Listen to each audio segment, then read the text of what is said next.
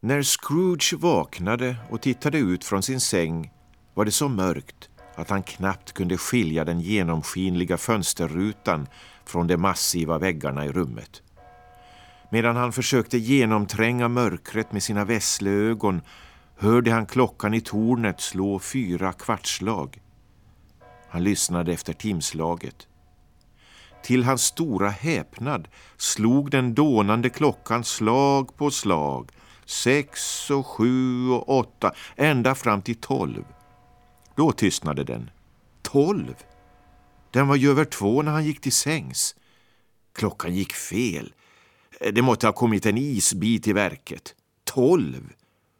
Han rörde vid fjädern i sitt repeterur för att beslå det förmätna tornuret med lögn.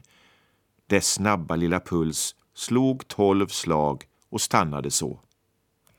Nej, det är inte möjligt att jag kan ha sovit över en hel dag och långt in på nästa natt, sa Scrooge.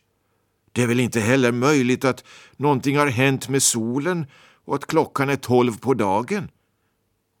Den senare tanken var så oroväckande att han tumlade ned ur sängen och trevade sig fram till fönstret.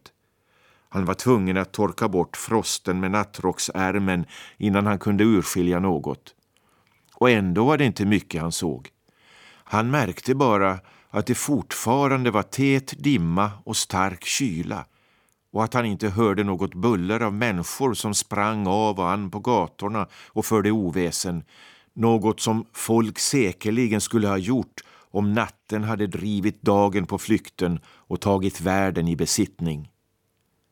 Detta var en stor lättnad, ty om det inte hade funnits några dagar att räkna efter skulle ju formeln tre dagar a dato behagade ni mot denna sola växel betala till Mr Ebenezer Scrooge eller Order ha förlorat all betydelse som säkerhet. Scrooge lade sig åter och funderade och funderade och grubblade genom saken utan att kunna bli klok på det hela. Ju mer han funderade, dess mer förbryllad blev han. Och ju mer han försökte att inte fundera, dess mer funderade han. Marleys ande oroade honom obeskrivligt. Varje gång han efter moget övervägande kom till den slutsatsen att allt bara hade varit en dröm flög hans tanke tillbaka som en kraftig stålfjäder till utgångsställningen och uppställde till nytt begrundande samma problem. Var det en dröm eller inte? Så låg Scrooge tills klockan hade slagit ytterligare tre kvartslag och mindes då plötsligt att spöket hade förberett honom på ett besök när klockan slog ett. Han beslöt att ligga vaken till efter ett-slaget och i betraktande av att han inte hade större utsikter att somna än fara till himlen var detta nog det klokaste beslut han kunde fatta. Kvarten blev så lång att han mer än en gång trodde att han omedvetet hade låsat till och inte hört klockslaget. Till slut dånade det dock för hans lyssnande öra. Ding dong! Första kvarten räknade Scrooge. Ding dong! Halv, sade Scrooge.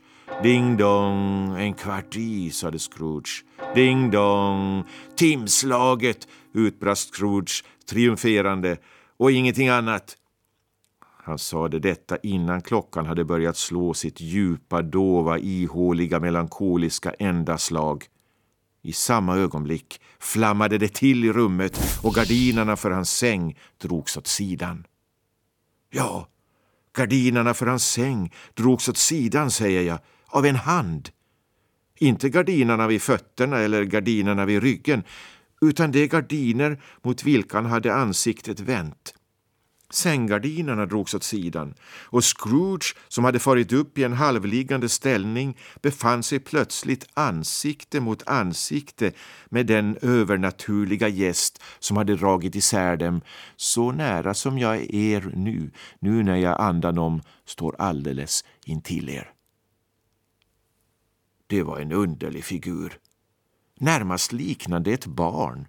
Nej, kanske inte så mycket ett barn som en gubbe sedd genom något övernaturligt medium vilket gjorde att han såg ut att befinna sig på långt avstånd och förminskad till ett barns storlek. Håret som hängde över nacken och föll ner på ryggen var vitt, liksom av ålder, fastän man i det friska rödlätta ansiktet inte kunde se en enda rynka. Armarna var långa och muskulösa, likaså händerna som tycktes äga en ovanlig styrka. Benen och fötterna var liksom armarna nakna och mycket välformade. Skepnaden var klädd i en tunika i vitaste vitt och kring midjan bar den ett lysande bälte från vilket utgick en vacker strålglans. Den höll en kvist av frisk grön järnek i handen men i egendomlig motsats till denna vinterns symbol var dräkten smyckad med sommarblommor. Men det egendomligaste av alltsammans var att från gässan sköt upp en klar ljusstråle som lyste upp alltsammans och det var antagligen denna som var orsaken till att han under armen bar en stor ljussläckare i form av en mössa som utan tvivel fick tjänstgöra som mössa i mörkare stunder. Men inte ens detta var det underligaste, konstaterade Scrooge när han betraktade uppenbarelsen med lugnare blickar. Ty liksom bältet glittrade till en här och en där så att det parti som nyss var ljust i nästa ögonblick förmörkades så skiftade även gestalten oupphörligt form. En hade den bara ett ben eller en arm, en tjugo ben, en ett par ben utan huvud, en ett huvud utan kropp och alla dessa växlande former utan bestämda konturer smälte samman med den omgivande dimman. Och just som man förundrade sig över detta var gestalten sig själv igen, lika klar och tydlig som förut. Är du den ande som man sagt mig skulle komma? frågade Scrooge. Ja. Rösten var mjuk och mild, men egendomligt svag, som om skepnaden istället för att stå så nära hade befunnit sig på långt avstånd. Vem och vad är du? frågade Scrooge. Jag är den förflutna julens ande. För länge sedan förfluten? frågade Scrooge med tanke på den dvärglika gestalten. Nej, dina förflutna julars. Scrooge kunde kanske inte ha förklarat det om han hade blivit tillfrågad men han fick plötsligt en stark lust att se anden iförd sin mössa och bad honom ta på den. Vad då för något? Utbrast anden. Vill du så snart med jordisk hand släcka det ljus jag skänker?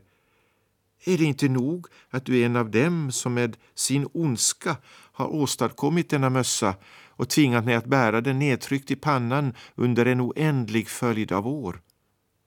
Scrooge förklarade vördnadsfullt att det inte var hans mening att såra och att han inte visste på vad sätt han avsiktligt hade släckt andens ljus under någon tid av sitt liv. Han tog sig därefter friheten att fråga vad anden hade för ärende. Din välfärd, sade anden. Scrooge uttryckte sin stora tacksamhet men kunde inte låta bli att tänka att hans välfärd bättre kunde främjas av en natt med ostörd sömn. Anden måtte ha uppfattat hans tanke, ty den tillade genast. Din förbättring då, om du hellre vill det? Pass på! Samtidigt sträckte den ut sin starka hand och tog ett mjukt grepp om hans arm. Stig upp och följ mig. Det skulle ha varit fåfängt för Scrooge att framhålla att varken vädret eller den sena timmen lämpade sig för en fotvandring eller att sängen var varm och termometern betydligt under fryspunkten eller att han var för lätt klädd i bara tofflor, nattrock och nattmössa och att han dessutom för tillfället var förkyld. Han kunde inte motstå andens grepp, fastän det var milt som av en kvinnohand. Han reste sig, men när han märkte att anden närmade sig fönstret klamrade han sig bönfallande fast vid dess klädnad. Jag är en dödlig människa och underkastad tyngdlagen, protesterade Scrooge. Om jag vidrör dig med min hand där, sade anden och lade handen på hans hjärta, kommer du att bäras upp i mer än ett avseende. Knappt var orden uttalade förrän det gled ut genom väggen och hamnade på en öppen landsväg med fält på bägge sidor.